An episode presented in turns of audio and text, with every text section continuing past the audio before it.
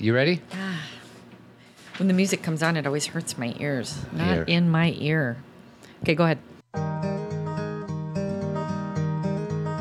Do, do, do, do, do, do. Here we go. My name's Todd. And This is Cathy. Welcome back to another episode of Zen Parenting Radio. This is podcast number 470. Why listen to Zen Parenting Radio? Because you'll feel outstanding. And who doesn't want to feel outstanding? And always remember our motto, which is that the best predictor of a child's well being is a parent's self understanding. On today's show, uh, we have an announcement regarding our conference, and we're going to be introducing what's new about it. Uh, most of you know most of it, but I'm sure, m- No, they don't. I mean, up until this point. Got it.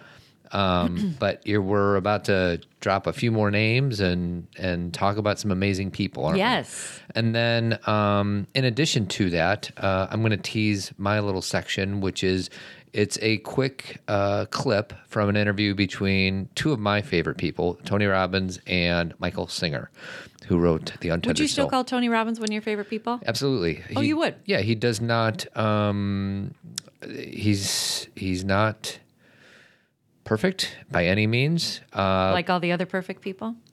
um, Meaning nobody is, is my point. yeah.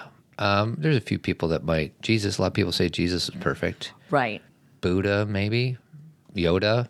You know, all the good ones. Maybe people who are still doing their earth walk. Yes, yes, but no, I we and we did a whole show about Tony responded to Me Too, a Me Too question in a way that I thought was terribly wrong. But you know, once again, just you know, we can't agree with everything somebody says, including us, for goodness sakes, right? Correct. Yes. We'll probably plant some seeds in your guys' brain. You're like, no, I don't think so. I'll let that one go. We'll let that one go. Just focus on what works and discard the rest. So, um, so that's the deal, sweetie. Go ahead. What do we got? Okay, so everybody, uh, we are going to talk about our conference for a few minutes here. Just share with you. Um, We should have a conference song.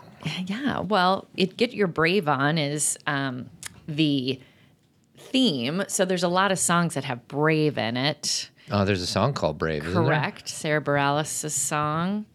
Do you mind if I play a quick Sure. clip? Go ahead. Words fall out. Honestly, I wanna see you be brave. Is it too loud, sweetie? Yes. Sorry. I'll fade it in for the listeners. You have to deal with the sudden disruption. Yes, it's actually since the beginning it's been really loud in my ears, but I'm just trying to bear with it. We actually went to uh sorry, side note here. We went to uh cheerleading state last night. The state competition, State competition. for Illinois. And it was so loud in there. It's loud. It's a wonderful competition. I Uh, love all the loud music, but I'm still buzzing a little bit. not quite sure about the post competition entertainment. It was it was all right. It was fun. Well, some of it was fun. The video was fun. The video was great. Uh, There was an Elvis guy there, and it just didn't quite land for me. he was an Elvis impersonator. Yeah. He he it was funny. We we had good humor. Um so anyway, but my ears the reason I'm saying everything hurts is I still am feeling all that energy. You're in my body. hypersensitive. I am. I'm a little hypersensitive. So anyway, we're going to talk about the conference. Um, it's on March 8th and 9th. Like we were just saying, it's the Get Your Brave On conference. It's our fourth annual. And um, we are, our speakers this year, our keynotes are Glennon Doyle and Abby Wambach and uh, Devorah Heitner and Julia Lythcott-Haims. And we're so proud to have all four of them. And they started us off in August, I think, when we announced them. And people have been buying their tickets. And Todd and I always knew that we would be adding more people. And we thought now would be a good time to announce because there are only. How many weeks, Todd? Two and a half weeks left of early bird. Uh, it's the 11th today, so 11 minus 31 is uh, 20. 20. Fast math. That's right. Todd is 20 good days away. math. Okay, so you guys have 20 days to get your early bird tickets because we have four other speakers coming. And um, I'll tell you, first of all, that we, how do, how do I say this? We wanted to make sure that we were focusing um, on people who were making a difference, people who we perceive as uh, world changers, thought leaders, um, and especially a few of these people who live in our very own city. And we're so proud of the work they do. So, the first person that I want to introduce is um, a gentleman named Jahmal Cole. Sweetie, who's Jahmal Cole? So Jahmal Cole runs this organization called My Block, My Hood, My City. And he was introduced to us by our friend Sean, who's on our team. um, on on our team, you know, Zen parenting team, and so we, you know. First of all, when we were introduced to him, before we had our meeting with him, we just read all about him and we're like, "Oh my gosh, this Can guy!" I tell the quick story? Sure, go ahead. Sean Emerson, my good friend slash yoga teacher slash tribe member, uh, he knew that we're looking for maybe to fill a spot in the conference, and he's like, "Have you checked this guy out?" So I forwarded you the email, and I didn't think much about him. Like, yeah, it's another amazing guy. There's a million Oh yeah, amazing this guys. story. Yes. And you reply back right away, like, we have to have We this have guy have on. him, yeah. And I'm like, okay, sounds good. And, you know, uh, we have since met him and we are so excited. But why did his mission appeal so much to you? So I, I will get into that. He one of the things that Jahmal does with my block, my hood, my city is he um, has recognized that a lot of these kids who are growing up in inner city Chicago that they don't have a lot of exposure outside of their block and their city. They they only know what's going on in their own community, which is beautiful in its own way, meaning that they have pride in their community. There's nothing wrong with that, but that he wants to expose them Yeah. to other experiences so they can have a bigger vision of the world. And the reason why that really, you know, kind of got me in the heart is that's what my dad used to do for a living um, when I was growing up, and I used to work with him in a program called the Migrant Program, and it would uh, migrant workers would come into DeKalb where I lived, and they would be, you know, the people who were doing the farming, and they would move around the country with their children. And so we had, I was a teacher in that program. So I was with the children. And a big thing for my dad, because he was the executive director of the program, was these kids need to see the city. They need to see other parts of, you know, instead of just going from know, place to they place. They need to see what is possible. And yeah, they, they need to have exposure to other things. And so we'd take them to plays and we'd take them to fancy restaurants. And we, it was exact same thing um, as far as like what the idea is that Jahmal is doing. And Sure. so when I read what he was doing, it just, you and know. he's doing the same thing for these young men and women in, his- Chicago. Yeah.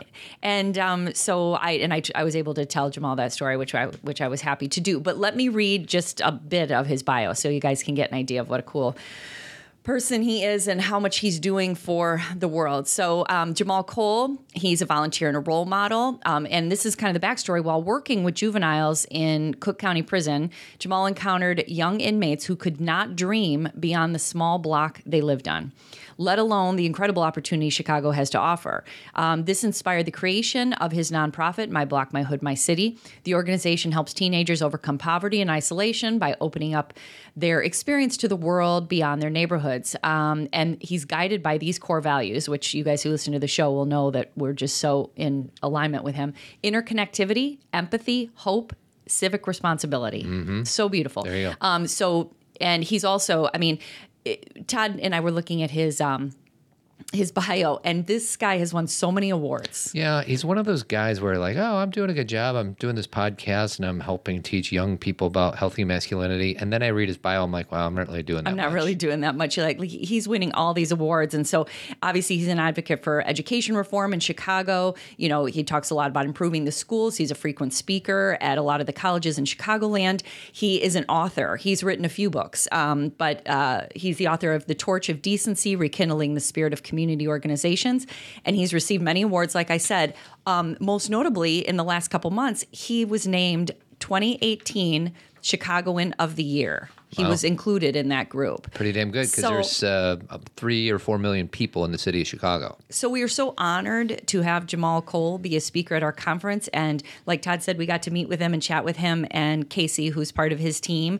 And we just think they're phenomenal Yeah. people. And I'm just so thrilled to have them. So Sweet. Jahmal Cole Thank is you, our Jahmal. first person. Hold on. Uh, there we go. That makes it official, sweetie. Yes. Uh, who's you. next? So uh, next is a friend. I was going to say a friend of the pod. That's from Pod Save America, but a friend of the podcast um, that she has been on our podcast before, and we consider her kind of like the expert in relationships, partnerships, marriage. Her name is Dr. Alexandra Solomon. Uh, Dr. Solomon is a clinical assistant professor in the Department of Psychology at Northwestern. She's a licensed clinical psychologist at the Family Institute at Northwestern, and obviously she writes a lot of articles. She's written so many things. I read everything she writes, um, and chapters for leading academic journals. Um, she actually, I'm kind of putting this in here. She, she's done a lot of work with Esther Perel, who we've talked about on this Yeah, show we're too. big fans. Um, she's the author of a wonderful book that we highly recommend, and like, and we had her on our show last year, and she talked about it. Loving bravely, Mm-hmm. twenty lessons of self discovery to help you get the love you want. Um, and uh, you know her work here in Chicago. She has a, psych, a psychotherapy practice for individuals, adults, and couples. Um, she teaches and trains marriage and family therapy graduate students, and teaches the internationally renowned undergraduate course Building Loving and Lasting Relationships Marriage 101. There was actually an Atlantic uh, article that came out probably about three weeks ago that we actually included in our newsletter recently, if you get our newsletter. And it was basically this really in depth um, uh, article about why kids or teenagers are not having as much sex as they used to, which I think is surprising a lot. Right. You think that uh, it's either the same or they're having more sex now because of all culture and everything. Right. else, yeah. We we would assume there'd be an increase, right? Um, but one of the people that the author followed was Dr. Solomon. She went to her class and followed what she was doing, and she was kind of a big part of writing that article, a major, you know, article for our country. So, um, so she's also just a friend, and we just like her very much. And We uh, record a podcast with her. It's podcast number 372 if you want to hear more, and we'll put it in the show notes as well. So, um, for those of you who uh, know her work, I know you're probably excited, and she is going to be talking with us on Friday night. Um, it's going to be kind of a panel. Like it, when I say kind of, it's not that it's not, but it's really just the four of us. Well, you don't know who the fourth person is I yet. know that's the, our next person. You ready? Uh, hold on. I got to do this. oh yes. That's for you, Dr. Solomon. Yes, thank you. We're so excited to have her as part of our team. We actually knew a long time ago we were going to ask her, but Yeah. we just kind of had to wait till everything uh, worked itself out. So, our next friend, this is another friend um, of the podcast. Many of you will know him well, Dr. John Duffy. Yes, I like that guy. I like that guy too. He's actually Uh, a dear friend. he is. He's a friend of ours. He's been on the show several times. Um, but I will. I still want to give his background for those of you who are maybe new to our show. Um, he's a clinical psychologist, best-selling author, certified life coach, a parenting and relationship expert, and a very proud husband and father. And his uh, his wife Julie is a friend of ours too, and she's been on our show too. He has been working with individuals, couples, teens, and families for nearly 20 years. Um, and this is I love this sentence. John's refreshing and unique approach has provided the critical intervention and support needed to help thousands of individuals and families find their footing. The reason I love that sentence is he is refreshing. He is. Don't you think? Like he says things sometimes, and I go, yes. He's a positive individual. He's a dear friend. Um, whenever I think of Dr. Duffy, there's so many different uh, things I have stolen from him Yes. as far as how he Blatant talks to parents. stealing. Yeah, blatant stealing. Um, but is, you know, he he uh, specializes as far as as far as therapy with younger people. Yeah, teens. And he he has said, and many, and I think we may even t- titled our podcast this, but something to the effect of he he never met a kid he didn't like because they're all good kids They're or something like that. kids, yeah. you know they get they go sideways probably because something else happened to him, but he just he's an optimistic, positive, amazing dude. you know, he sees the core of people. He does. And, He sees through it. He see he understands that all these kids are doing their best and that they want to do well and that they know when they're doing things wrong and they need support systems around them to help them inspire to be all those things they know themselves to be. So, along with his clinical work, he is the author of the fantastic book The Available Parent. Um, and he's he also is a big media presence. He's on TV a lot. He's all over, and he's got to slow down. He- John, if you're listening, take a break. Well, and not only that, but he's now hosting a show on WGN Radio, which in Chicago is kind of our biggest radio station. Um, and it's called Nightside on WGN Radio. And he also has a podcast called Better. Yes, with Julie. Yes. And so, yes, we, Todd gives John a hard time because he's busy. He's so Yeah, busy. he, he overdoes it. He loves it, And. I'm sure if Julie's listening, which she probably will, she's saying, Yes, Todd, tell him to slow down. um, plus, he wears vests all the time. he does. He wears vests. He's Mr. Vest Guy. So, if you guys have been to our conferences before, you know Dr. Duffy. And so on Friday night, um, Dr. Solomon and Dr. Duffy will be joining us for a panel about relationships and about how to, um, it- like, and I actually titled it something really good, and I can't think of what it is, but it's something about how we are going to raise our children with a mindset of equality Yeah. and how we are going to live equality in our own home and in our partnerships. Because how do our kids learn how to live equality? by watching what we're doing. By us role modeling. And when I say living equality, we have to take into account that we're all, you know, we're from a different, um, you know, we're from a different, what's the word I'm looking for? Decade. We're from a different time. Generation. Generation. You're welcome. you know that basic word generation we're from a different generation and so we're kind of learning uh, even though we've always known knowledge based that we should be equal we're practicing living this now. I know todd and i definitely are and i know a lot of people who listen to the show are. There's a lot of people who are coming to the conference who are no longer in relationship. Maybe they're divorced maybe they're single parents and have always been that way. And it's about how to you know if they choose to be in a relationship again or if they choose to raise children on their own how to find that sense of groundedness Yeah, too. for sure. you know it's not all about having to be in a partnership Right. but if you are um, how do we find that you know equal footing so it's Going to be off the hook. yeah it's gonna be really good so that's gonna be friday Um, So night we've interviewed John, I think, on this podcast Like two or three a bunch times. of times. One of them was titled "All Teenagers Are Amazing," and that's what I was trying to get at before. yes. That's podcast two sixty four. Uh, we did two parts to that because it was so good. So I think it was like an hour and a half. So we broke it up into two, and then we did one called "Undo Anxiety" with Dr. John Duffy podcast, and then we did a better one where we did a cross promotion with John and Julie's podcast. We both basically pressed record and we shared it on each of our platforms. So, Great. anyways. All right you're gonna clap for Uh, yeah. john This is for John and for Julie. I'll throw Julie a clap too. For both of them, we love them both. And then one of our new friends is our fourth speaker. Um, she was on the show this summer, and I fell in love with this woman because her book came into my hands at a time that I really needed it um, when I was really sick last year. And her book, Daring to Rest, sat by my bedside and reminded me of what I needed to do to take care of myself. And her name is Karen Brody. Um, Karen Brody is an activist, mother, speaker, founder of the Daring uh, to Rest online community helping women and also men take back rest. She is the author of the book Daring to Rest Reclaim Your Power with Yoga Nidra Rest Meditation. Karen writes for a lot of publications like Yoga Journal, Mind Body Green, uh, Best Self, and she hosts a podcast called Daring to Rest um, to help women of the world free um, themselves from Yeah. being overwhelmed. And she also has an online community for women to share with each other, kind of like our Team Zen Yep. um, and helping other people learn how to teach yoga nidra and so they can pass that on um, and there's a lot of other things about karen that are amazing you know she's a playwright all these things but again she was on our show this summer if you want to hear her story Podcast number 438. We titled it Why Are Women So Tired? Yes. And Karen is going to be at the conference. She's going to talk to us a little bit on Friday night, and then she is going to offer Yoga Nidra on Saturday. Yeah. So for those of you who are like, I've always wanted to try Yoga Nidra, you can do it at our conference. There you go. So we are going to have, um, so she's going to explain it on Friday and then offer it on Saturday. So um, we are going to. Um, uh, also offer a yoga class, a regular yoga class, like a you know the asanas, the Yeah. And that's going to be early Saturday morning, but there'll also be yoga nidra during the day, so we can, you know, basically what Karen um, and I and I have you know played with yoga nidra too, but obviously I'm not as skilled as Karen is on this. She is the teacher.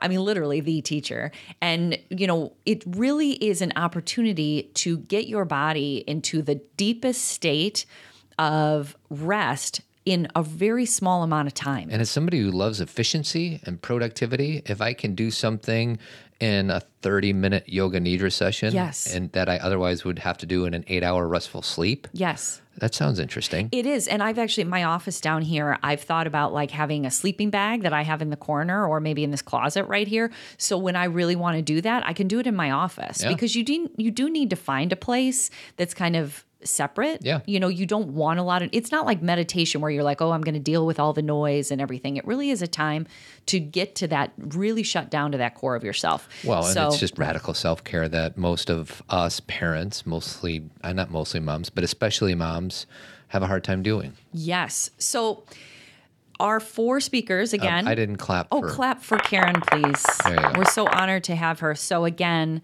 Jahmal Cole, Alexandra Solomon, John Duffy, Karen Brody. Welcome to the Zen Parenting Conference 2019. So happy to have you. we are so thrilled to have you. Um, what is that that you're playing? Oh, there it is.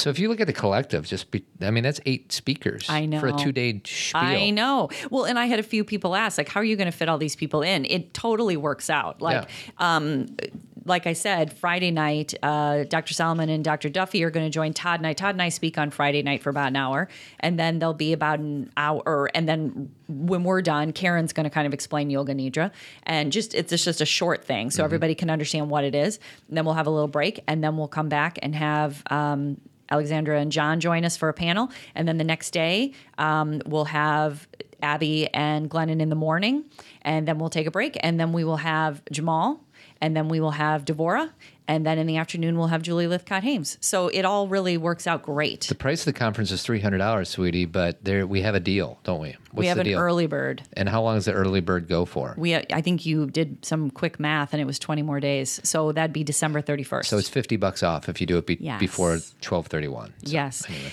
So those are the speakers that we are so honored to have at this conference. Um, we just we just want to be in the same room with all of them. That's what really feels good. That's always the feedback um, that we get about this conference is the room just feels good. That's right. Which. I agree. Like I really feel like- wonderful room. I yeah, love that I do. room. I feel like it like fills you up. Um, but we also wanted to share something else that we're doing this year that was really important to Todd and I. Um, we we wanted to highlight some organizations uh, that Todd and I really believe in and that we support in our own way. Kind of it's and I was going to say behind the scenes, but not really behind the scenes because we talk about them on the show all the time. But we wanted to have them kind of front and center at our conference, um, so other people could support and learn more about what these organizations do. Um, and we chose four, and it really wasn't difficult to make this choice. We kind of knew right away who we were going to have. Um, and Mm-hmm. So we, what this means is they're going to have tabletops to be able to talk to all of our guests about as they walk and by. be front and center. Yeah. You know, they're the and we asked them to come. yeah, they're they, not they like not- sponsors. Yeah, we went and found them. we went and found them and said we uh, love the work you do and we would be honored if you would come be at our conference because we want other people to know more about you so i just wanted to speak really briefly about all four of them and um, you may already know what they are but you can learn more about them at the conference and on our website zenparentingconference.com we have information about each of them but the first one is uh, moms demand action for gun sense in america yes. those of you know that uh, Todd and I are active in our Moms Demand group here in Elmhurst. Um, our friend Diane runs it, and we had on Diane and Sarah on a podcast on this show. What what was that called? uh, I'm going to find it. Okay, so I will tell you for those of you who don't know about Moms Demand, uh, Moms Demand uh, Action for Gun Sense in America. It's a grassroots m- movement of Americans fighting for public safety measures that can protect people from gun violence. Um, so they campaign for new and stronger solutions to lax gun laws and loopholes that jeopardize our families and this, our safety. Um, there's a chapter in every state of the country, and they are aligned with Mayors Against Illegal Guns, Students Demand Action, and the Everytown Sur- Survivor Network. And they're all a part of Everytown for Gun Saf- Safety, which is the largest gun violence prevention organization. It's uh, podcast number 433 and podcast number 434. We went long, so we broke it up into two. Got it. So listen to that show if you want to know more about Mom's Demand. Um, they they had they um, just in this election alone had a big impact Yeah. on.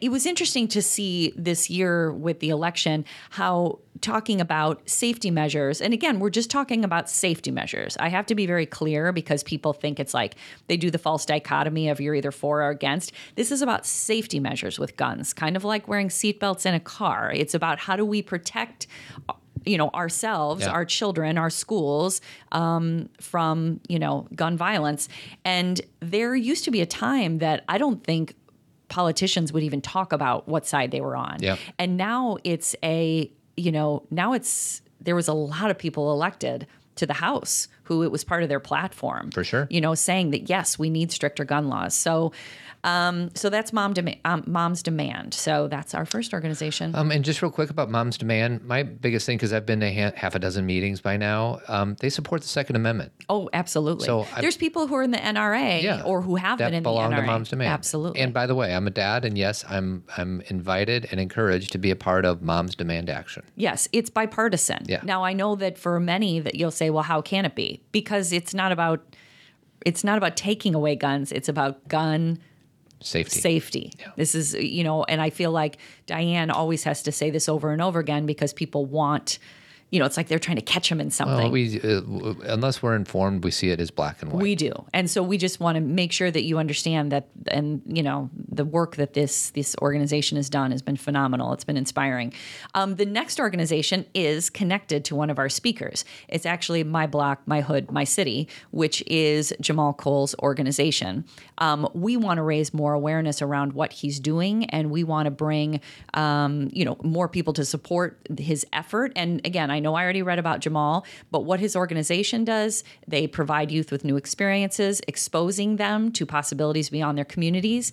And their mission is to help teenagers overcome poverty and isolation they face, boost their educational attainment, and open them up to opportunities that will make a difference in their lives. Who wouldn't want to be a part of that? That's what I mean. Like in, in these sometimes these organizations, they're well known by, you know, certain groups or they're well known in maybe just in Chicago, Mm-hmm. but then people in the suburbs, I can I as I told Jahmal, Chi- Chicago's still my city. Yeah. I know I live in Elmhurst and so people say "I- is it really? Right. That's where we lived forever. And so that is, and we're there all the time. It's our city. We want to support our city, um, and we still consider ourselves a part of it. So this is the coolest thing. So I'm so glad that we you have another week when listening to this to support my block, my hood, my city. Because one of the things that Jahmal's been doing over the last month is he's been decorating Martin Luther King Jr. Drive in Chicago. and what does that drive typically? Well, t- there's a lot of security cameras. Just let me say that there's a lot of those. For those of you who live in Chicago, you know what I, I'm talking about. They have the security cameras, and they're always flashing blue,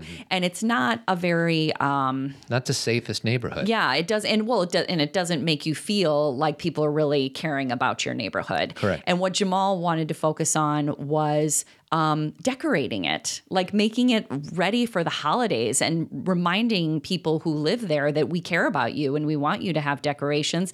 And so, not only has he been raising money, but he's been organizing. Like on December eighth, they got together. I think on December first, the week before, they got together to start putting all this garland and all the ribbons and all the lights up, and they're going to do it again Yeah. on December 15th. Yeah. So for those of you who are interested, you can actually go down and help them put up the lights and put up the garland. And um, we've been spreading the word about that with our friends.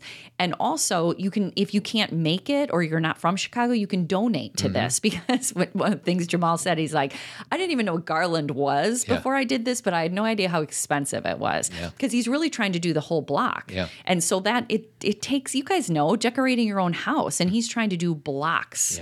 Um, so you can go to um, and again you can click on it on our website, my block, my hood, my city. You can donate to the cause, which we obviously we're excited to do. Um, and so that is our second group that we are focusing on, and they have great like merchandise. Like Yep. I want to get my sweatshirt and you know that kind of stuff. So they'll have that there too. All right. So can you clap for Oh, those? sorry. guys? This is for you, Jahmal, and all your team and everything you're doing. And then the third one is another kind of uh, organization we've been talking about a lot on the show. We had on their executive director, um, Alexa James, I don't know, a year or two ago, and it's um, NAMI. And that is the National Alliance on Mental Illness. Um, and we're focusing specifically on NAMI Chicago, Right. again, because it's our city and it's Alexa's, uh, she's the executive director, as we said. And the, miss, the uh, mission of NAMI is to provide hope and improve the quality of life for those whose lives are affected by mental illness. And let me tell you that a lot of the people that I send to NAMI are not just the people struggling with their own mental wellness, but the families who have someone in you know someone who ha- who is in their family who is struggling with mental wellness and NAMI gives support to people who are supporting people. Yeah. Does that make sense? Absolutely. Um, so they offer classes. They they have a hotline. You know, they have a suicide hotline. They also just have a hotline for people who need resources and Yeah. references. Um, we uh, believe, have always believed in what they're doing. We do their walk every year. Oh, yeah. Try and raise money for them. Go to their um, Event their, fundraisers. their event fundraisers. Um, we know the work that they're doing and the lives they change, and we're just so honored to have them at our conference. Uh, in one way, shape, or form, Cathy and I are like directly connected or inspired by Yes. these organizations. So this is there's some there's some thought that was put into which of these four which companies we were going to include. So. Organizations. Most of them are non for profit. Can you are non for profits companies? Is that the same word? organizations. Organizations. By the way, we interviewed Alexa on podcast number 343, which will also be included in the show notes. Yes, and so um, you know, again, they just uh, they do amazing work and they save lives every day. So thank goodness for them. Yep. Um, and then our fourth organization that we're super excited about is called Youth Outlook. Mm-hmm. Um, we actually had a guest from Youth Outlook Yes. in our first year. Yes, I'm going to pull it up. Okay, so but just we want to kind of explain what it is first. Um, Youth Outlook is the is a social service agency in Illinois solely dedicated to the support of LGBTQ plus youth. Um, they work in six counties in the Chicago suburbs, offering drop-in centers for youth, parent support, and community education. We've always been excited about Youth Outlook, but we're especially excited right now because there's a drop-in center that is coming to Elmhurst, which is our town. So the drop-in center, the drop-in centers, uh, where it's where people can meet weekly. It's a social setting for youth to meet other uh, LGBTQ young people, um, providing a safe and comforting space space for them. There's classes there. There's programming. Um, they can talk about you know safe sex, healthy relationships, HIV/AIDS prevention, etc. Just like one of those places where you're like, thank goodness it exists. Um, and there's also they also have a support group called Thrive for parents um, and those who are actively participating with LGBTQ teens. Um, and then obviously community education. I'm excited to see. I don't think they're going to really be set up here until next fall. Um, it- they're just making that transition right now. But I'm excited to see what they're going to offer to our community and Yeah. if there's any way we can support them. And that this is one of the ways, you know, like bringing awareness that they're going to be here. Um, so again, Youth Outlook. Um, we'll have a table at our conference, and we just want to bring more awareness to what they are doing. We did a show, as you said, back in November of 2013. So over five years ago, Wow. four, five, six, seven, eight. Yeah, over five years ago, the woman we uh, interviewed, her name was Nancy Mullen. And what I remember Mullen. most about that interview, Yes. it was my faux pas because it's all about LGBTQ youth. Mm-hmm. And I kept on referring to gay people as homosexual. And she's like, how come you keep saying that. saying that word. And I, and I honestly was like, well, I thought that that was the respectful term that I ought to be using. And she said that's a clinical. She's like, term. that's a clinical term. And I said, what word do you want me to use? She said, gay, because that's what we are. Mm-hmm. Right. So, anyways, I learned a lot from that, but that's the one that's embedded in my brain. Well, you know, it's interesting. Those are the kind of conversations that we need to have. So we under and and this is like our you know our hope with all these organizations we're highlighting um, is that it's about really bringing awareness that they exist and then f- using them to gain information, to have a better understanding of how we speak about these things. Like all of these organizations that we just highlighted, I've learned something from them about how I can better communicate. Yeah. And and I'm not even saying I'm doing it perfectly. You know, like Todd and I still will get emails where people will say you said this or you didn't say this or you didn't use the pronouns correctly or we're still learning. Like we are we are still aren't we all? we There's- are we are living work in progress. we and we all are because it changes, Todd. You know, like what we learned five years ago, it changes. And I know for some people that can be really disruptive. But what I say is, let's just move with it. Let's, just, learn. go with the flow like a twig on the shoulder of a mighty stream, sweetie. That's right. That's from LG or from uh, PTA. PTNA. Del Griffith. Yes, One of my favorite movie characters of all time. I know. Um, by the way, my sister told me she had a dream, and it was about my mom who passed away. But she also said that I was with Neil Page from Planes, Oh. Trains, and Automobiles, Which would be Steve Martin. which would be Steve Martin. I, I'd love to travel around with Neil Page. Who do you perceive yourself to be in that movie? More? I think everybody perceives themselves as Neil Page. and you have so much John Candy in you, really? Todd. Think about like, and I don't mean Well, I you know he takes his socks off in the plane, Right. like the the the not caring about how you are perceived. Yes. I got a little bit of that in me. And also, I find your humor to be awesome, Awesome. which is why Good- I'm good glad we're together. Um, but you know, there are some personalities who your humor falls a little flat with oh yeah, them. I drive certain people nuts. Correct. And so my point in saying that is I think that's the truth with Del sometimes where Yes. he'll be like he doesn't understand why No, La- lack funny. of awareness. And you know what? We all have a little of both of those characters in us. So not just you. Um, so those are our four organizations. And so that those are our big announcements. Yeah, and we're not going to have many big announcements like the one that we just did Yeah. between now and March. So hopefully you guys are as excited as we are. Hopefully you hear the enthusiasm in Cathy's voice. Like you know, whenever you know Cathy and I talk about this stuff all the time, and there is just this I don't know what the word is this enthusiasm whenever you talk about this conference, and our biggest challenge is to um, at least equal or surpass what we've done in years past. And I try not to do that, Todd. I know, I try not I to compete against myself. I, know, but I do.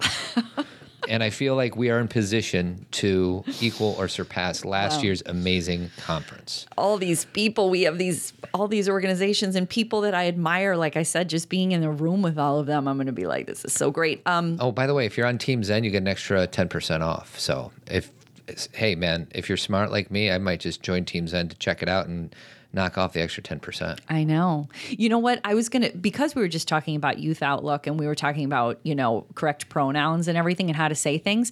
Um, I'm pointing this out because you said it, but I'm also pointing it out because I do it all the time with my college class, which is saying things like, like, hey, you guys. That has become very common. Mm-hmm. tricky. Again, talk about our generation. Yeah. That is so our Right. generation. We call everybody guys. And we mean no offense by it. Yep. Um, there's no uh, ill intention. Correct. But one thing that I've been practicing because things are changing and because um, you know gender is it's always been fluid, but because we're becoming more, More aware, aware of of it, it, right, and right. people want to make sure that we're speaking the correct pronouns, is you can instead of saying "Hey guys," we can say "Hey folks," or we can say "Hey everybody." Mm-hmm. Yeah. And I've been practicing, and my students kind of laugh when I get it wrong because they know it. They know I'm doing. It's like when you're kind of on autopilot, you Yeah. talk like you always talk, Sure. and if you're very highly conscious of every word, but that it's a practice of going back and forth. If we lived in the South, we wouldn't have to worry about it because it'd be y'all. Y'all, I oh, I Y'all wanna, is so much easier. can I start using that? Sure, A- Annie does. I know, but she's from there. She's Oh. from Virginia, so she has that comes naturally Mm. to her. Um, but for me, I would be really using it with a Chicago accent, and I don't know if it'd flow very well. Hey, y'all, Chicagoans. Hey y'all, I, Uh, I can't do it as well, but I would like to use y'all because I think that I it it's all encompassing. Um, Quick shout out to our sponsors for the conference. Oh yes, so so we haven't even mentioned our sponsors. I'm ready. Okay, go for it. Um, real quick, uh, 18 Master Values, Threads Worldwide, Rita Highland Coaching, and Bring It Home. Those are four silver sponsors so far. And then our bronze is uh, Yoga by Degrees, um, Stoller, Stoller, Stoller. Parent Coaching, FAMZoo, Comprehensive Clinical Services, um, the Tribe Men's Group, and Todd Adams Coaching. I had to put myself in there. I was going to say you're sponsoring us twice. and uh, also inspiredyoga.com. So those are the ones uh, that will be a part of the conference. So and thanks we are so grateful um, that they chose to be a part of the conference with us. Some of those names will be familiar to you. They are good friends of ours, and we'll talk about them more on the show later. for sure, right? Yeah, um, and then our uh, weekly uh, Zen Parenting Radio conference for this week is canvaspeople.com. Sweetie, how you doing on the holiday shopping? I'm actually doing very well, Are you done? almost. One more thing, because something got canceled on eBay yesterday. And were you happy about that? No, I was grumpy because I was done, and then all of a sudden, I wasn't. I know. And even after you do this, don't you think there's going to be at least one other straggling thing? By the way, to the guys out there, if the if the if the wife Or in- partner in or your life. partner in your life uh, does all that Christmas shopping, uh, just thank them for it. I used to take it for granted. Um, I don't take it as for granted anymore. Uh, but I used to completely like show up on Christmas, and then all of a sudden, all these presents are there, and I just said, "Yep, that's what happens." And Magic Fairy. and the magic fairy did it. But what Cathy does is she thinks really hard about what she wants to get somebody. She orders it, she receives it, she wraps it, she puts notes in it. Like it's pretty nuts. Sometimes it's- I go to the store and get it. I know it's nuts. So, anyways, um, but aside from that, I have an idea Okay. for anybody out there doing some holiday shopping. CanvasPeople.com. What they do is they print your favorite memories on canvas and turns them into unique works of art uh, that add a beautiful touch to your home. Uh, so, for a really special gift for the special people in your life, you got to check Canvas People out. Uh, it's great for decor. The prints are like pieces of art, and they have an awesome deal for our listeners. If you text the word Zen, Z E N, to the number 48, 48, 48. Uh, you get a free 11 by 14 canvas for not $69.99, which it usually is, $0. You just pay for shipping. So text Zen to 48, 48, 48, and then you can upload them right from your phone. I actually ordered one for my dad right from my phone last week while I was sitting in a coffee shop. So check them out. And thanks to Canvas people for being such an awesome uh, part of what it is that we do. And thank you for your support. All right, you ready for my my little piece? Please. All right. So Tony Robbins is one of my mentors. Michael Singer is one of my me- mentors. Uh, most of you know who Tony Robbins is. Some of you may know who Michael Singer is.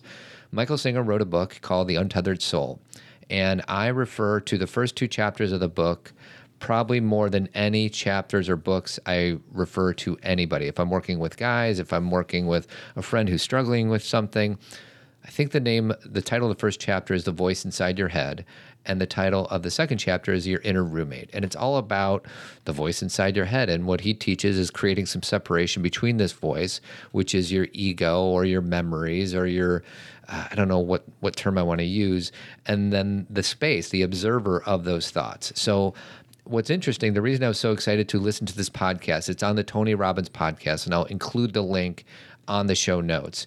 But Tony and his wife Sage are interviewing Michael. They call him Mickey actually because they're friends with him. And um, what's interesting about it is Tony is somebody like I was thinking. We did yo- we practiced yoga this morning together, and I was thinking if I had to describe You didn't practice with Tony. no, I did not. I practiced with my sweetie. Um, if I practice, if I would describe Tony in a single word, I would say he's a creator. And what I mean by that is you got to create your luck. You got to create your outcome. You got to create, create, create. He's very active. He's very active, and he's he's you know what I learned at UPW, which is one of his workshops, is you got to take massive action to get what you want. So um, he's all about the doing. Michael is different, and the word I would use to describe Michael is surrender. Like just surrendering to what is, and not going and chasing, but allowing, being a being a participant of what is unfolding in front of you. So this like 90 second clip I'm going to play for you, and I may stop it in the middle. Uh, the name of the podcast, I think, is Do You Want to Be Happy? And then it's a conversation between Tony, Sage, and Mike. Um, but this is about um, the voice inside your head. Some people call it the ego. And what Michael talks about is people sometimes ask him because they talk about the universal intelligence and you know if if you believe in God if God made us why did he make the ego? And this is a way that he explains it in a way that I and I just used the term the pronoun he for God. It could be a she it could be an it it could be no pronoun at all. So um, but he explains it in a way that I've never heard it. So listen up. I think it's really good. Tony starts So, what is it? Why is it this dangerous place, and how can we go begin to change it or begin to come to something deeper? It took me a long time to actually clearly see what was going on. Because the first thing you try to do is shut the thing up. Oh, yes. Say to somebody, you used to say, shut up. so the thing is the voice inside your head okay. Right? Literally. And, and you realize it, it's not about mind control, mm. right? It's why is the mind doing that? Mm. Not don't do that. Yes. Why would it do that? Somebody once asked me after I read The Untethered Soul, and I talk about that voice in your head drives you crazy. They literally said, Why did God put that in there? Why would he do such a thing, mm. right? And you realize, no, no, no, no, that's not what happened, right? And in the most succinct way I can say it, what happened is as follows, all right? You have had experiences, we all have, in our lives that were not pleasant. Mm. Somebody hurt us, the house burned down, we broke an arm, lots of things. We saw a snake. Lots of things happen that when they come in, we who are in there don't enjoy the experience. We don't like the experience. But what we do because we don't want to have the experience is we try to push it away. We try to control it so it doesn't come all the way into us. And it seems natural. Like if somebody took a, a swing at you, you'd, you'd put your arm up. Well, this is like that. Something comes in and you have hands in there, right? and you use your will to keep this from coming too close. But what you don't realize is that when you do that, it stays inside of you. Mm. It's trapped. It stays inside of you. It's trapped. You mm. trap the energy with all of that discord, Yes, right? yes. Because you didn't let it pass. You didn't let it mm-hmm. free. And by the time you spend a very little period of time on this earth, you've collected a bunch of those, right? Psychology says your formative years are what? The collection of that stuff, right? It doesn't want to stay in there. That's what you know, people don't understand. Mm. It is not true that it's burned into your brain. You are holding it there with your will. And you know that because every time it comes back up, you push it back down. so, Somebody so said- afraid to feel That- it. That's exactly right. Somebody says something that disturbs you, mm-hmm. and you said, I need a moment. I, mm-hmm. What do you think?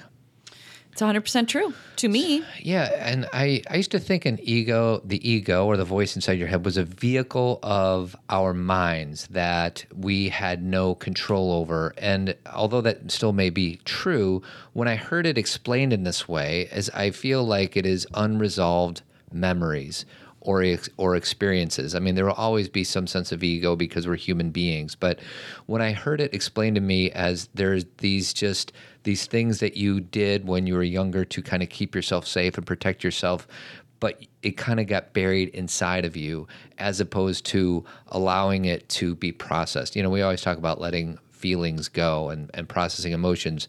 So, um, you know, you and I have had multiple conversations just today about certain things that happened between me and one of our kids, or you had another story about a friend of yours who did something that was probably set an imprint on the emotion yeah. of it. So I- just, it just helped me understand what it is that happens when we get triggered or when we um, you know behave in a way that if we took a, a breath and say was i proud of that behavior? our answer would be no. It usually goes back to something else that didn't get processed through. Well, and a lot of times the things that we're talking about that didn't get processed through were not even going to be destructive anyway. We mm-hmm. just perceive them to be that way, which is why we talk a lot about childhood trauma. Like one of the very simple examples he gave was you see a snake. Now, if a child is afraid of a snake and they're at a zoo and there's a snake behind the glass and they are so afraid of that snake and they just run away and then all of a sudden it's just ingrained as this trauma. They weren't really unsafe in the first Sure. place. It was behind glass. And I'm using that as a metaphor for so many things Right. where we're in a classroom and we're doing art and a teacher says that art isn't good enough. Yeah. And then we believe we're not good enough. And that was never true. That was one person's decision in that moment, probably based on their own pain that day, to tell you you weren't good enough. But you ingrained it as being true. It became part of the ego and you didn't want to look at it and you didn't want to deal with it or you didn't want to take in the feeling or the shame or the guilt. So it kind of just keeps rolling around in there as something that hasn't been processed. Now, what's interesting is that this i don't look at this and say well then let's just pull up every bad thing and let's get through it so we can have complete peace. Because i think it's a necessary like buffer or it's a, nece- a necessary thing to lean against. Like we don't get to go through life as human beings and have nothing that affects us. Sure. and we don't even though i know i actually just wrote something todd and i'll be very brief about this but I wrote something about how important the feeling of terror is in my life Hmm. because terror important meaning valuable Absolutely. Okay, go and, and let me explain why. I don't go out in the world seeking terror. Um, but when something happens and I get a very fam- familiar feeling of terror, which I, you know, good friends of mine and my therapist can understand what I'm saying when I when I explain that because it's a very familiar feeling. Well, I'll go, oh, here's that feeling, and I call it terror. That's the word I have for it. And usually, what's happening isn't really that terrifying, but I feel terror. Mm-hmm. I pay really close attention to that feeling because I know, as your sister has taught me with her with some of her slogans from AA, is if it's if it's hysterical, it's historical. Yeah. So when I'm in terror, I know there's some history behind why I'm feeling what I'm feeling. I know if my child does something and then I go into terror that it's not about them. Yeah. It's about me. So whenever I feel terror, I pay very close attention. I've been able to make a little separation between it's not really happening right now. Right. It doesn't mean the thing in front of me doesn't need to be dealt with, but the experience I'm having with it is completely blown up and out of proportion. So what you're explaining is when these feelings come up, a lot of the times we identify with these feelings. And what does that mean we identify? I'll do my best to explain my version of that. You become it. Yes. You you there is no observer like whether it's anger or frustration, you become that Or anger. terror. Or terror. You like hide. And, You- yes, Yeah. fight or flight, all Right. that. And the and what Michael teaches in this book over twelve or thirteen chapters, I don't know, um, is to you, you can't you can't if you try to say, well, I'm not going to feel that. or I don't want to have terror. I don't want to have anger. You're just giving it more energy. Absolutely. It's repressing what it's you- repressing. yeah. So what what he teaches, and so many other of our teachers have taught, is just to observe that. Right. And I think that's what you're kind of explaining. So when I feel the terror, there's a few things that I do. Number one, I acknowledge that I'm feeling it and I write about it. I usually tell you this is really bothering me at a core level, which Mm-hmm. I know is is a good sign that there's something that needs to be looked at here. I've actually said to you, I am so afraid right now and I know it's mine. Yeah. Like I know it's mine and I'm looking at my child thinking she's creating this in me, but she's not. It's mine. Right. Um, I'm lucky enough to have a therapist that I trust very much, and um, I go through this process that I have. It has worked for me called EMDR, where you can actually go back to a memory and kind of work through it. Um, I also have just done that through talk therapy. I've done that through um, talking with a friend. I've done that through vision boards. Yeah. Like about three or four years ago, do you remember when I would be struggling and I'd just make a brand new vision I board? I do. And I would find a million quotes that helped me like get to the core of what I was focusing on. So my point is is that there's many what the bottom line is it's not about here's the here's what you do A B C D. It's that it's saying pay attention to me. That terror or that fear or that anger that keeps coming up, the snake that you keep seeing Yeah. is saying pay attention to me not coddle me or make me all of who you are but i'm something that needs to have some air Yeah. i need to be seen in a different way i need to and then once you get through that it doesn't mean that that piece of you doesn't still maybe have some pain or you know i can still it's like a still like a bruise Yeah. but i'm no longer like terrified by it it wasn't what i thought it was in the first place Well, and I don't remember exactly this teaching piece, but there's this book that I love called 15 Commitments of Conscious Leadership. And they talk about how all the emotions are there to show you something. Of always. So when something is mad, and I'm going to not do this well, but when when you get angry at something, it means that something needs to be changed. correct Okay. i always think about that some boundary has been crossed perfect. When something when you're sad, something needs to be let go. or supported or supported. Uh, when you're happy, something needs to be celebrated. Like yes you and acknowledged So each of the so it's and just this exercise alone tells you that all these emotions, instead of identifying with them, they're here to teach you something. Yeah. That that in itself is an exercise in in creating a little space between the thought itself or the feeling itself and the observation of that thought. rather than believing that whatever feeling you're having is wrong, it's not because you're having it. Yes. Now, it may be inconvenient. It may be something you don't want to feel. It may be something that's confusing for you, but it's not inherently wrong. Yeah. You know, I had Women's Circle last week, and at the end, we did kind of a an ending. Uh, we could call it a prayer or just an acknowledgement of everybody. And what what I wanted to focus on with them is sometimes like it, we're in December right now. For those of you who are maybe listening to this at a different time, it's the middle of December, and a lot of times around the holidays, emotions are really high. Okay, For sure. and we have this belief around the holidays that if we're not in ecstatic joy all the time, we're doing something wrong, that we're not appreciating or we're not recognizing. Or my belief system is that around the holidays, emotions are high, every single one of them. I have more grief around the holidays. I have more joy around the holidays. I have more fear around the holidays. I'm more anxious around the holidays. Mm-hmm. And all of them belong. Yeah.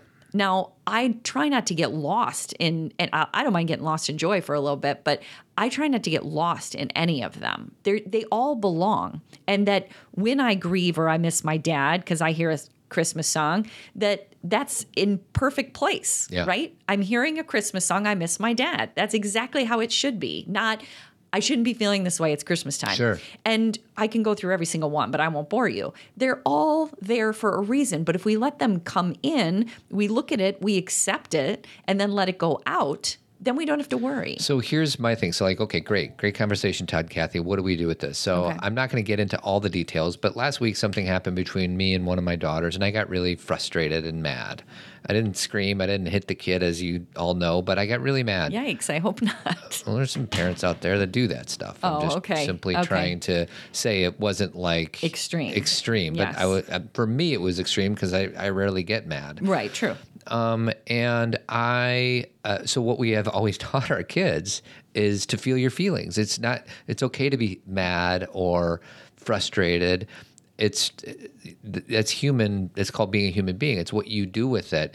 So when when uh, my daughter and I kind of got into it, um, I did not give her any space whatsoever for her to have these feelings. So You thought she was being disrespectful. basically I was talking one game, but I was walking a completely different game. And with the help of an amazing wife, she helped me realize this. So so the moral of this part of the story in regards to parenting is to create the space for um, our children's feelings to come in, to be expressed, and to be released.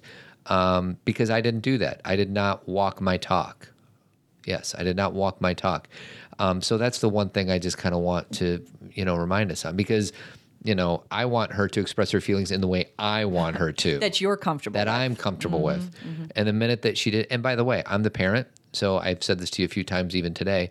I'm the one with the hopefully more fully developed prefrontal cortex, which is another way of saying I have more experiences and intuition. So our our 10 year old, our 12 year old, our 15 year old is supposed to be making these mistakes. I don't have that excuse. I'm 46, so I should. No, be, you can make mistakes. Right. But you are the one who needs to make amends. and that's what I did Yes. in that experience. I am the one with the support of Cathy, who was really helpful. She helped me realize what my role in that situation was. Uh, and in the moment, I didn't think I was wrong at all. And then I thought about it. I'm like, you know what? I was wrong, and I'm going to go make amends. And and I will say that we had.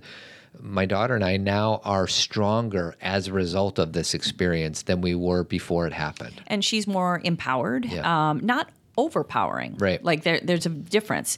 Empowerment means I spoke and I was respected. Yeah. That's something we don't, the idea that we want to break our kids down so they never like say anything out of line or whatever. So how are we going to send them out in the world then? Mm-hmm. And we're like, okay, I'm going to break you down your whole life and make you feel like not valued, but then go in the world and be empowered. Right. Like remember we have to teach and remember our children are children only a certain amount of time. We are raising adults. We are not raising children. Yeah. We are raising these children to be adults. And so we have to remember to it, obviously we need to be child developmentally appropriate. Our children are in there closer to we have teenagers and then pre-adolescents. So we can have these kind of conversations. I know those of you with 4-year-olds, you're still in that place of trying to manage the day. I totally get it. It's called the dark days, sweetie. Well, that's what I call them. No, you you misunder you misrepresent the dark days. The dark days were when the babies were really Yeah, that's young. true. When they were four, there was nothing dark about that. Yeah, it's it's the sleep deprivation days is when I talk about. when I had days. two babies, I was nursing. I was out all the time. That was dark Yeah. because we were disconnected because we were just like flailing to get through life. So if there's any pregnant women out there listening to this, like, buckle up. it's beautiful. It's beautiful, but it also is a a lot of work. Well, and you know what? Within dark, there's light. Like I know that sounds so cliche, and everyone's like, "Cathy, whatever." But I'm serious. I, when you get pushed to a point where you're exhausted and you're still loving this child, there's a wave of understanding about life that comes over you. Yeah. You can't know something sometimes until you're pushed and you're like wow i can be more than i thought i could be Mm-hmm. Yeah. and so that's the beauty that's that's the light in the dark but anyway so um that's it That's it. I think we should end with the thing that I wanted to end yeah, with. I have it put queued up. Good. I do want to talk about my favorite bald-headed beauty. His name is Jeremy, Jeremy Kraft. Kraft. I know that guy. He has a company called Avid Company, and if you live in Chicago and you want to get some work done around your house, like redoing your kitchen or repainting the interior, exterior house, or building a studio for a podcast host, maybe. Uh, Jeremy's, Everybody wants that. Jeremy is your guy. Um, avidco.net, oh, 630-956-1800. Um, and should we close with this? Like Yeah. literally go into music after we're done with Sure. this one minute video? Let me explain it a little bit. Okay. And uh, so I posted on Instagram yesterday um, this clip that actually Esther Perel had posted. It was a repost, and but she had gotten it from Will Smith. Um, and you'll when you hear it, you'll hear the narration is Will Smith. You'll recognize his voice maybe. Um, but basically, the title of it is "Love Is Help." Okay. And I, first of all, even before I could hear what he was saying, I loved that title Love is Help. Um, and I just love, and again, you're just going to hear his narration. I urge you to go to uh, maybe our Instagram page to see it, or just look up Will Smith, Love is Help on Google um, and see the images that he puts with his narration um, because it's about the, you know, the fact that really when we love somebody, what do we do? We we support them, we help them to become who they are, which is what we talk about on the show all the time. Like love does not mean do everything I want you to do and live my dreams and be that the person I want you to be. Love is who are you and how do I help you and support you in becoming all those things that you know about yourself. Love is a very um unselfish act. You know, it's a but selfish at the same time because you get so much from watching someone, you know, give to the world and be who they are.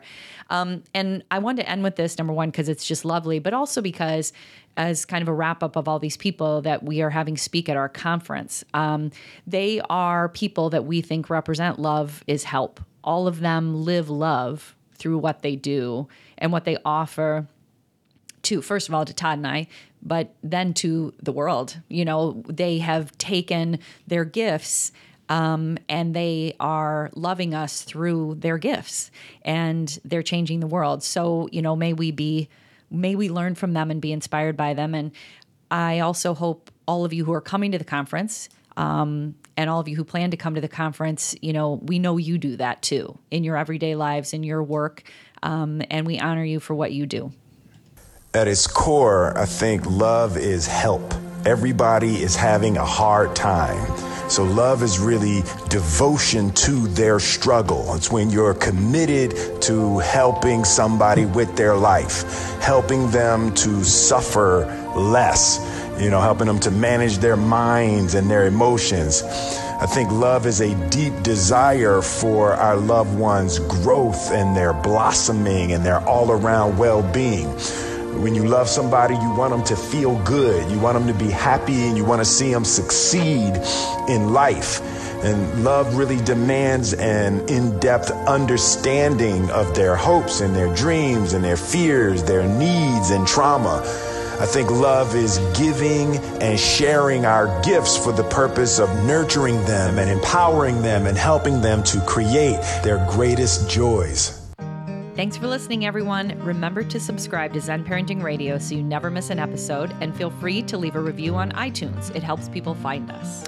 Do you want more Zen parenting? Check out Team Zen. It's 25 bucks a month where you'll get two live Zen talks with an opportunity to ask us live questions. If you can't join us live, don't worry. You can still access all Zen talks through the Team Zen podcast app. You'll have access to all previous Zen Talks, connect with like minded people through our private Facebook page, and get discounts on everything that we offer.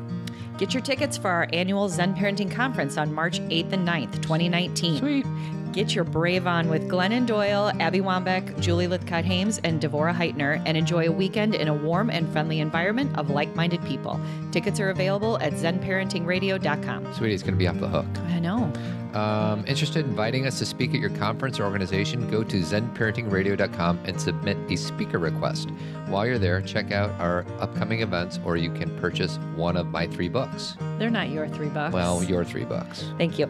If you ever shop via Amazon, you can help us out by first going through the Amazon link under the Support Us on our homepage. It doesn't cost you anything, but we get a small commission from Amazon. Um, guys, want to achieve a better work life balance or deepen your relationship with loved ones? Good news. I coach guys. We can talk in person, by phone, FaceTime, you choose. If you're in Chicago, contact me about the tribe. It's an opportunity for guys to come together and talk about what really matters. And don't forget about our 2019 Unplug, Connect, and Transform retreat. More, more on that later. Special thanks to our founding partner, Jeremy Kraft from Avid Painting and Remodeling. Thanks for your love and support, Jeremy. Sweetie, he's a bald headed beauty. I know this. All right, everybody, keep trucking. See you next week. Adios.